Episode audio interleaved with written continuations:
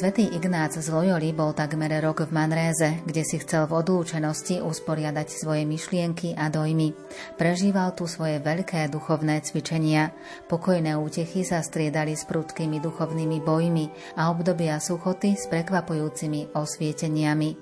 To všetko pôsobilo na Ignácovú životnú premenu. Možno povedať, že koncom marca 1522 prišiel do Manrézy ako horlivý novoobrátenec a koncom februára 1523 sa vydával na ďalšiu cestu ako vnútorne pretvorený duchovný muž. A práve v tomto období možno hľadať aj počiatky duchovných cvičení podľa svätého Ignáca z Loyoli.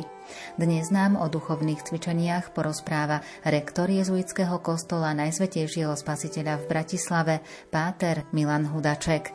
Príjemné počúvanie vám želajú hudobná redaktorka Diana Rauchová, majster zvuku Marek Grimovci a moderátorka Andrea Čelková.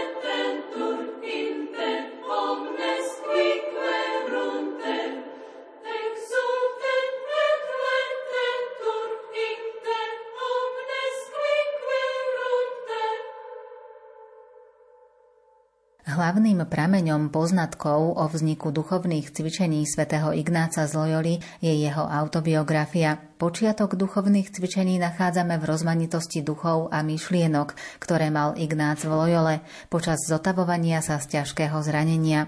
V tomto čase pozoroval vo svojej duši vnútorné pohyby a hnutia. Pokladal ich za užitočné a zdalo sa mu, že by mohli byť užitočné aj pre iných a tak si ich zapisoval.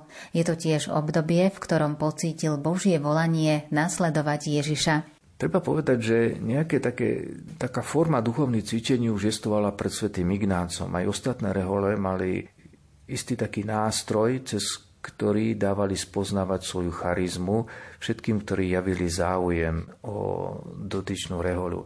A tak aj svätý Ignác si písal skúsenosti, ktoré mal počas obrátenia, predovšetkým v Manréze. Vidíme, že ten základ, tie prvé zásady exercícií práve vznikajú vtedy, keď Manreze strávil vyše rok a on dával vtedy na papier odpovede na pálčivé otázky, ktoré tak prichádzali aj do jeho života postupne. Potom toto, čo si napísal, aj vyrozprával spolubratovi Luisovi Koncalvesovi, ktorý potom zaznamenal v písomnej forme tieto Ignácové skúsenosti. A takto dôležitou je z Manrézy práve rozímanie o Kristovi kráľovi, ktoré tam napísal. Rozímanie o dvoch zástavách, ktoré tvoria takú os duchovných cvičení. Zostavil tam aj návod na spýtovanie svedomia, smernice na rozlišovanie duchov, takisto úvahu o troch spôsoboch modlitby,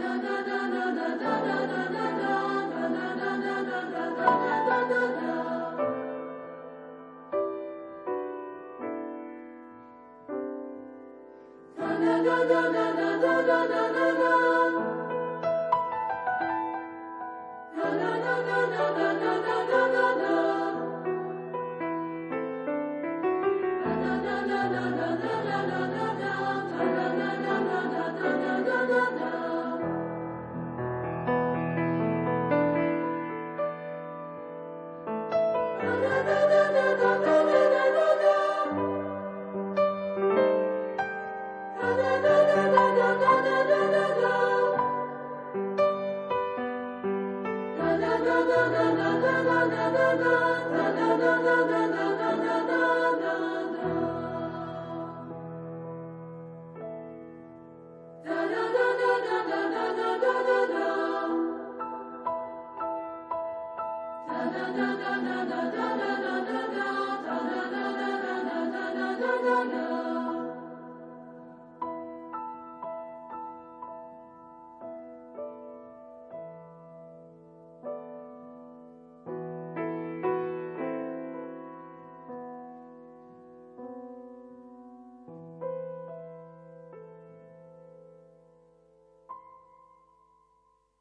Manréze zažil svätý Ignác z Loyoli tri duchovné obdobia.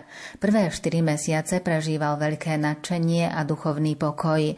V druhom období zápasil so silnými pokušeniami a nepokojom. Najväčšiu skúsenosť získal z očistenia sa od hriechov.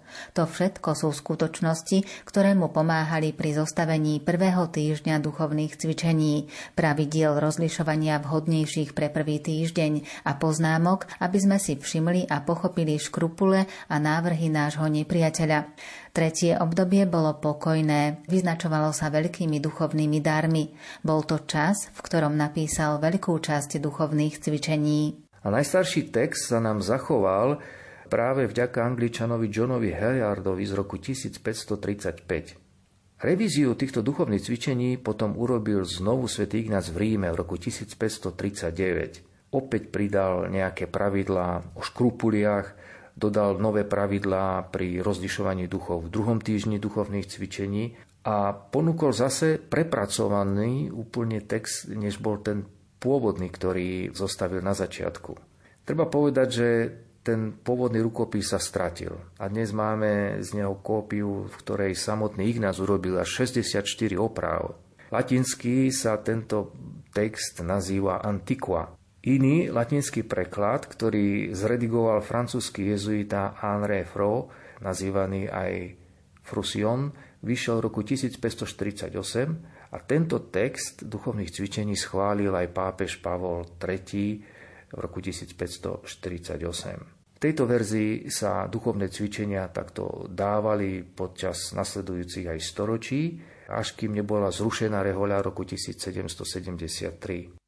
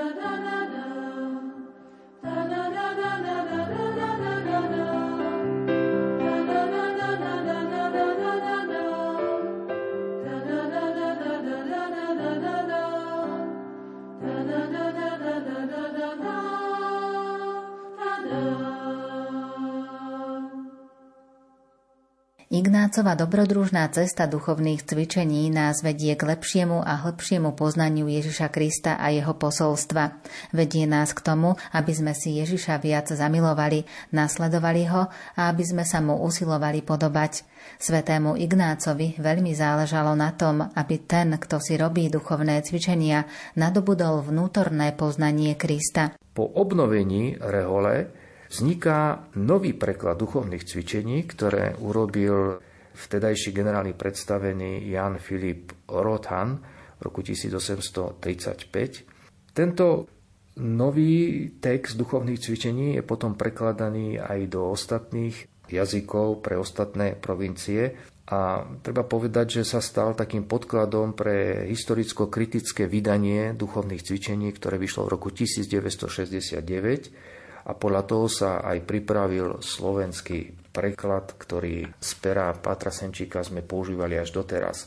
Máme aj, aj novší text, ktorý pripravil Patrian Benkovský pred dvomi rokmi, text duchovných cvičení, ktorý je zaujímavý, veľmi dobrým poznámkovým aparátom, kde vysvetľuje niektoré kroky, ktoré je potrebné urobiť počas toho prehlbovania duchovného života, počas duchovných cvičení, ktoré si dotyčný človek aj robí.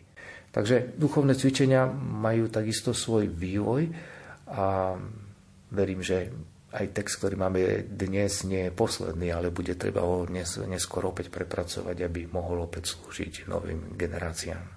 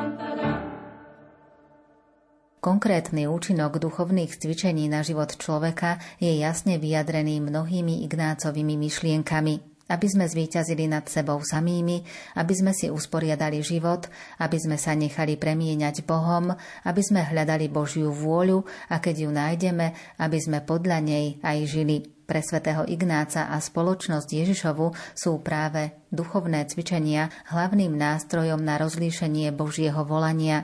Prostredníctvom nich rastieme vo viere, nádeji a láske.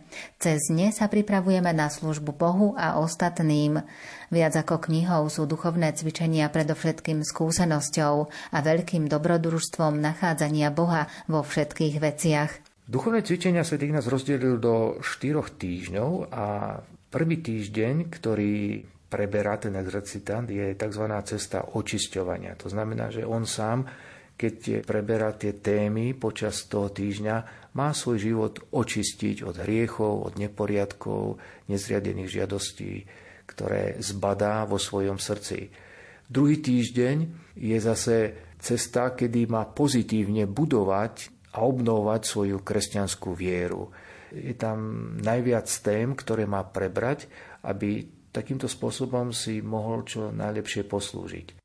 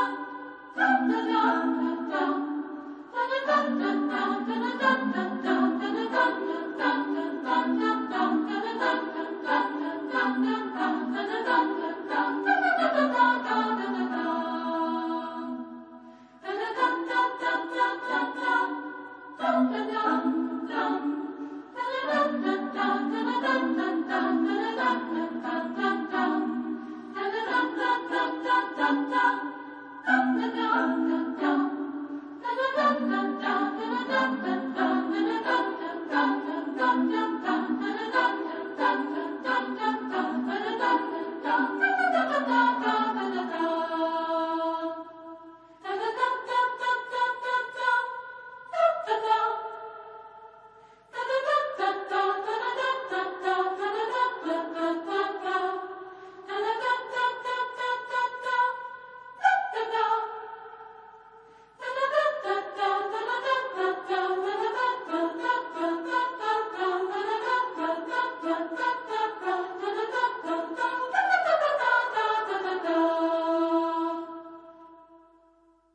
Cieľom tretieho týždňa duchovných cvičení nie je nič iné, ako prehlbiť vnútorné poznanie Ježiša, vnútornú lásku k nemu a vernejšie ho nasledovať prostredníctvom kontemplovania jeho umúčenia a smrti, tak ako ich kontempluje svätý Ignác.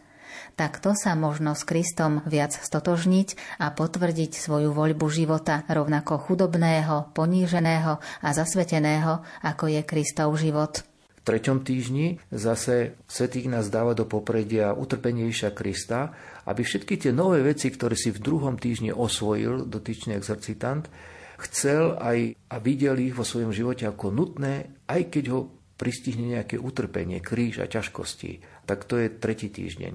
A štvrtý týždeň duchovných cvičení Ignác, Ignácovi poslúžil tajomstvo zmrtvých stania, kde zmrtvý stali Ježiš nám ukazuje radosť z viery, a perspektívu celého tohto nášho misijného života. A exercitant má práve po absolvovaní tých predchádzajúcich troch týždňov dospieť k takému radosnému kresťanstvu, ktoré je príťažlivé aj pre ostatných. thank you